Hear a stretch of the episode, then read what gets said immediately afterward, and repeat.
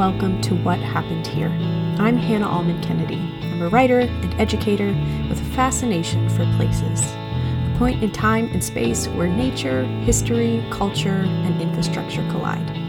Join me each week as I look at an interesting, forgotten, or just plain weird place and ask, what happened here? Well, hello and welcome back to What Happened Here, the podcast where we talk about places and the stories that they have to tell us. Um, in this episode, we are moving out of Pennsylvania across the Atlantic Ocean to an interesting and unusual place far away in Eastern Europe.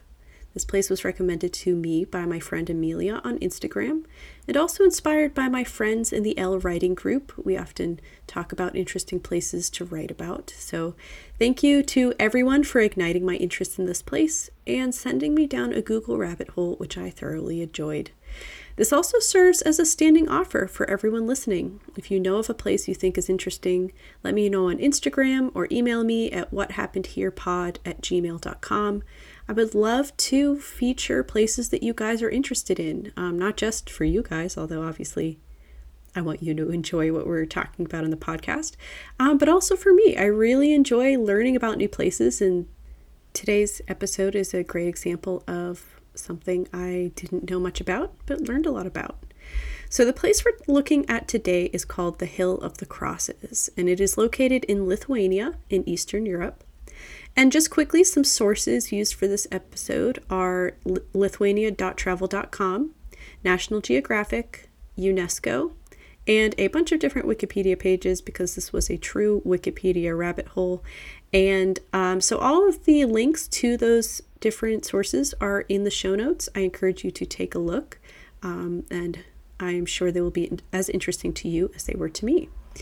Um, I was not prepared for the places that this place would take me if that makes sense. I ended up way in over my head researching. I had a ton of fun learning more about something I wasn't really familiar with. As I mentioned before, a lot of places, I mean, in the pod so far, we've covered places in Pennsylvania, which I have a little bit more of a background with. So it's special to get to learn about a new place, one that is more mysterious and unfamiliar to me, and I'm sure you'll find it as fascinating as I did. So let's dig into this episode The Hill of Crosses in Lithuania.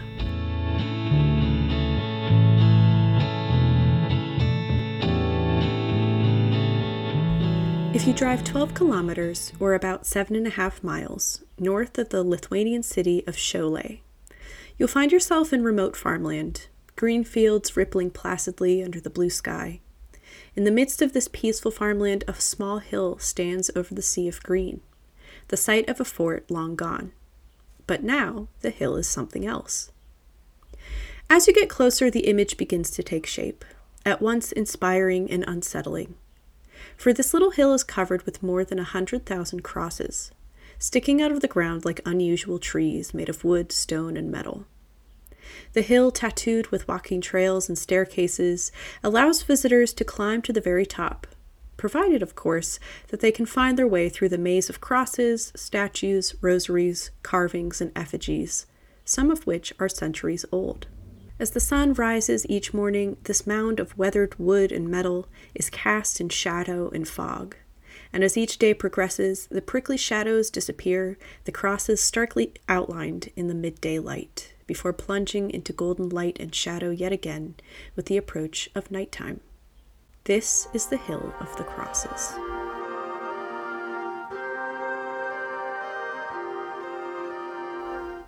So that's a little unusual, right? Um, what the heck happened here? To answer that question, we have to go back in time, as we so often must, and learn a little about the history of the country of Lithuania.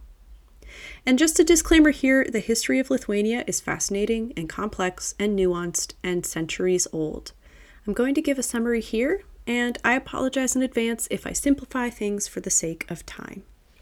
I encourage you to take a look at the sources in the show notes and do your own research on this fascinating country. I also encourage anyone familiar with the country to comment on Instagram or send me an email letting me know if you have anything else to add. I hope that this episode is a loving, if brief, story about this fascinating place and that it serves to interest those who didn't know much about it before, like it did for me. Okay, with that said, back to it the history of Lithuania. First, location, location, location. Lithuania is one of the Baltic countries of northeastern Europe. It's bordered by the Baltic Sea to the west, where it shares a water border with Sweden, Latvia to the north, and Belarus and Poland to the east and south. Lithuania covers 65,300 square kilometers, or about 25,300 square miles, and is home to just under 3 million people. Its capital city is Vilnius, and its official language is Lithuanian. The country has a thriving culture and national identity and a vibrant democracy, making it an influential country in Europe. But things were not always this way. Nearly a thousand years ago in the Middle Ages, Lithuania was a place of conflict. Vikings and other invaders routinely came, saw, and conquered, and Lithuania developed a strong military to fend off these attackers. By the late 1300s, it was one of the biggest nations in Europe and included parts of modern day Belarus, Ukraine, Poland, and Russia. In 1569, Lithuania and Poland got together and formed the Polish Lithuanian Commonwealth, and this was the beginning of a close relationship between the two countries, which lasted for many years. While each had their own separate governments and customs, they enjoyed shared resources and a vibrant shared culture during the Renaissance and Protestant Reformation. However, if you know anything about European history, you know that it was a hot mess at this time with empires clashing and invading and fighting and then redrawing the lines of countries again and again. In the mid 1600s, this hot mess spilled over toward the Polish Lithuanian Commonwealth, and the Russian army took the Lithuanian capital of Vilnius in 1655. This marked the first time in the history of Lithuania that a foreign army was able to do this, and it was devastating. 8 to 10,000 people were killed, Vilnius was burned for 17 days, and significant Lithuanian cultural items and buildings were lost forever.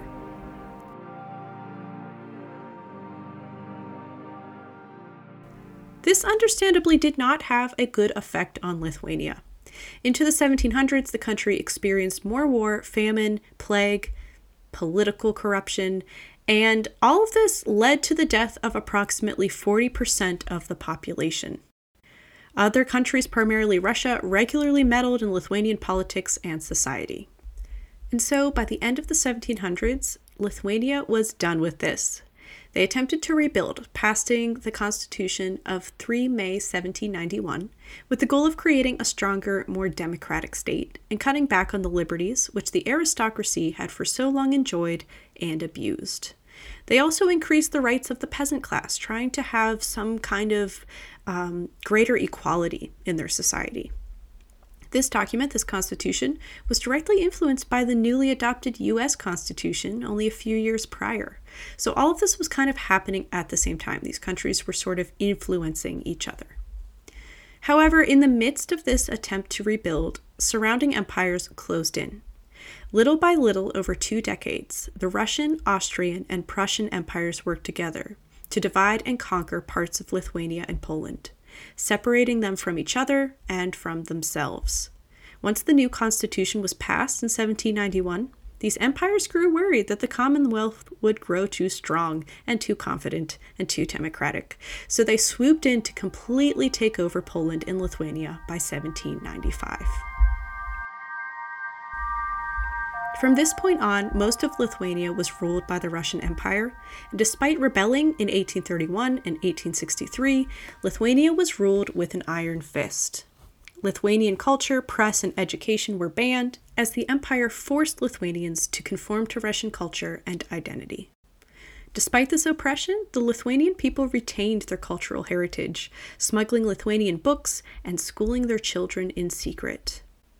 This period led to a lively tradition of resistance in Lithuania, as the people fought to preserve their national identity, advocate for their rights, and resist Russification.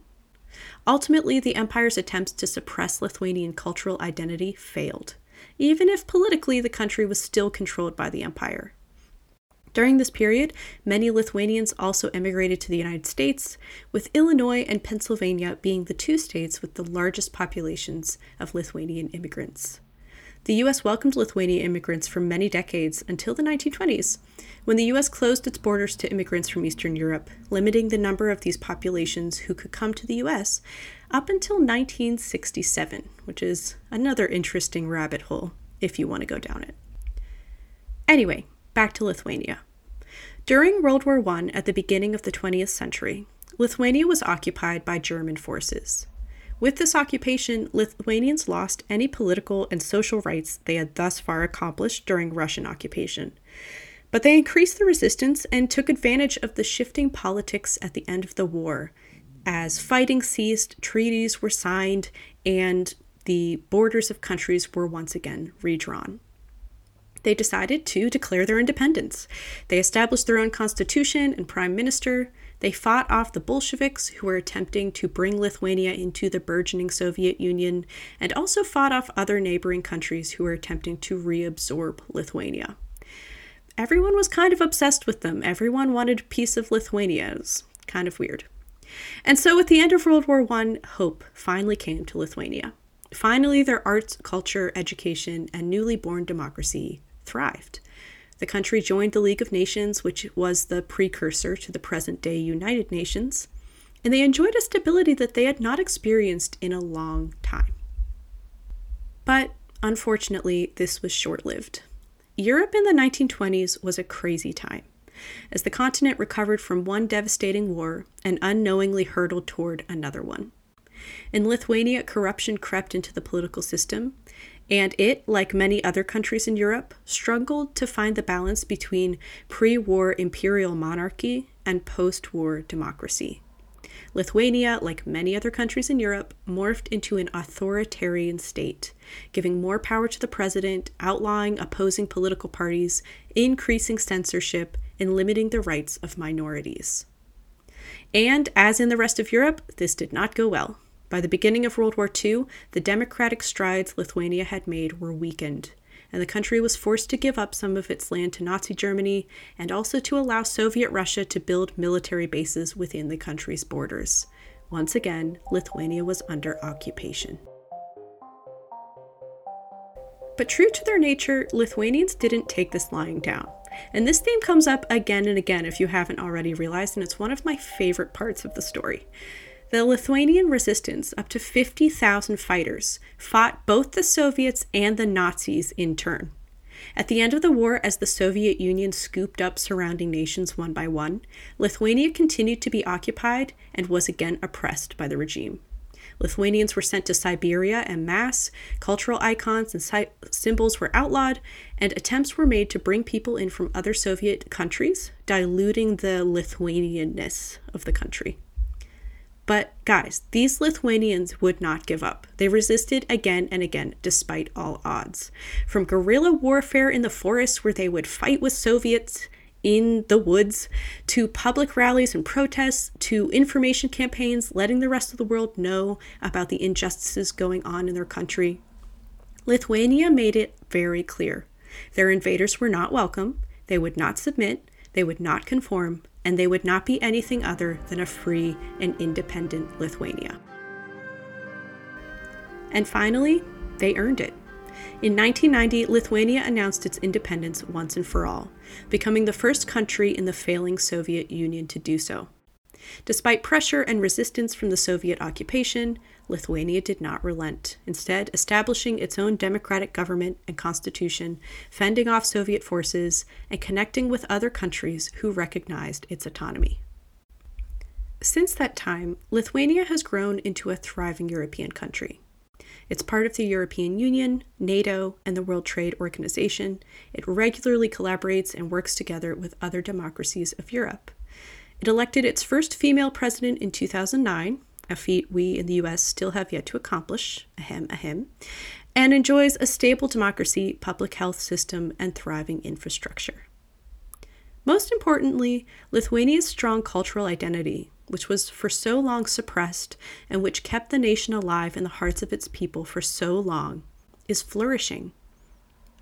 One art form which is integral to Lithuanian culture is that of cross crafting. For centuries, the making of crosses, altars, and other religious art has become symbolic of the Lithuanian people, their culture, their resilience, and their Roman Catholic faith. The tradition of cross crafting has been handed down from generation to generation. Crosses are made from wood or metal and blend artistic methods, including sculpture, carpentry, carving, and metalwork. They often feature floral or geometric patterns, religious images, and statues. Crosses serve as memorials to important events, people, and places, and are often found by roads, the entrances to villages and towns, and on the Hill of Crosses. So that was a long journey we just took to get back to this place. But I think it was an important journey to take, because without the backstory of all the Lithuanian people and their nation went through, we can't appreciate the Hill of Crosses nearly enough. Remember how at the end of the 1700s, Lithuania passed its own constitution, using the US Constitution as an influence? Remember how those other empires swooped in and took over? Remember how, for most of the 1800s, Lithuania was occupied by the Russian Empire? Well, in 1831 and 1863, during the uprisings in which Lithuania fought for its independence, so many Lithuanian fighters died that their loved ones couldn't find their bodies to bury and honor. So the families created a sort of communal memorial, placing the crosses they had crafted on this hill in memory of the dead. As the years passed, as wars broke out and the country was occupied and freed and occupied again, Lithuanians regularly made pilgrimage to this hill, bringing their crosses, their rosaries, their offerings, and their prayers for peace and freedom. The hill became a symbol of Lithuanian culture, endurance, and defiance. So much so that during Soviet occupation, the hill was bulldozed by the authorities multiple times, and yet somehow the crosses kept appearing the people kept coming. In 1993, after the fall of the Soviet Union and the permanent independence of Lithuania, Pope John Paul II visited the site. And in the year 2000, a Franciscan religious community was established nearby. These events added a sense of legitimacy, of recognition, for all those who had come here to practice their faith and pray for their people. A memorial stone at the Hill of Crosses quotes Pope John Paul II as saying, quote, Thank you, Lithuanians, for this Hill of Crosses, which testifies to the nations of Europe and to the whole world the faith of the people of this land. End quote. In 2006, 100,000 crosses were counted on the hill, and I can only imagine that the number is far larger now. You can visit the Hill of Crosses today, and it's on my list of places to visit. It stands as a somber, eerie, and yet beautiful testament to the strength of a people who refused to give up, who demanded, fought for, and earned the right to live in the place they call home on their own terms. So that's what happened at the Hill of Crosses.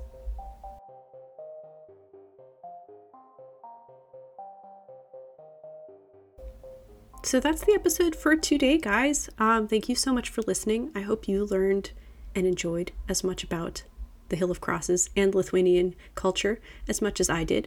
I think it's fitting that we're covering this uh, today. In the US, it's Memorial Day weekend, and it's a time where we honor people who have passed, especially people who have fought in the armed forces um, and who have fought, I would say, you know, serving their communities in other ways as well. Um, and so it's kind of this somber time, but also a, a bittersweet time um, of memory and thankfulness. And I think that that is just an interesting um, counterbalance to what we're talking about today. Also, another reason I think this is interesting to talk about is, um, you know, Eastern Europe is has been in the news quite a bit in the past few months as Ukraine has been invaded by um, Russia. And we kind of see this pattern happening again and again in various histories in various countries. Um, it happened to Lithuania many times, as we just learned. Um, and it means a lot to me as well because I just recently, um, my family kind of just recently found that we had more Ukrainian, Eastern European, um, probably some Lithuanian ancestry that we didn't know of before. And so, kind of connecting with that and thinking about that um, has been really bittersweet and interesting. Um, so, all that to say, this topic is really interesting and important to me. Um, I've really enjoyed learning about this place, and I hope you have too. as I said before, please let me know your comments, your thoughts, your questions, um, either on Instagram or through email, what happened here pod at gmail.com. Also, please let me know of any places you think are interesting and that you would like to cover, um, or you would like me to cover. You can cover it yourself if you want to. Um, but even if you know a lot about it, you can tell me what you know. I'll do my research. We can kind of, you know, work on it together, um, and we'll tell the story here on what happened here. Thanks so much for listening. Have a great week.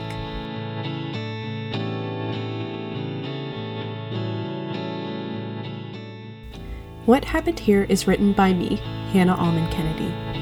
Please subscribe and leave a review if you enjoyed today's episode. You can find What Happened Here wherever you get your podcasts. For more information on our featured places, follow the pod on Instagram at whathappenedhere.pod. You can also find me online at hannahakewrites.com, where I share my recent writings and projects. I'm currently promoting my newest book, And It All Came Tumbling Down, a novel set among the oil ghost towns of Venango County, Pennsylvania. Check out my website to learn more.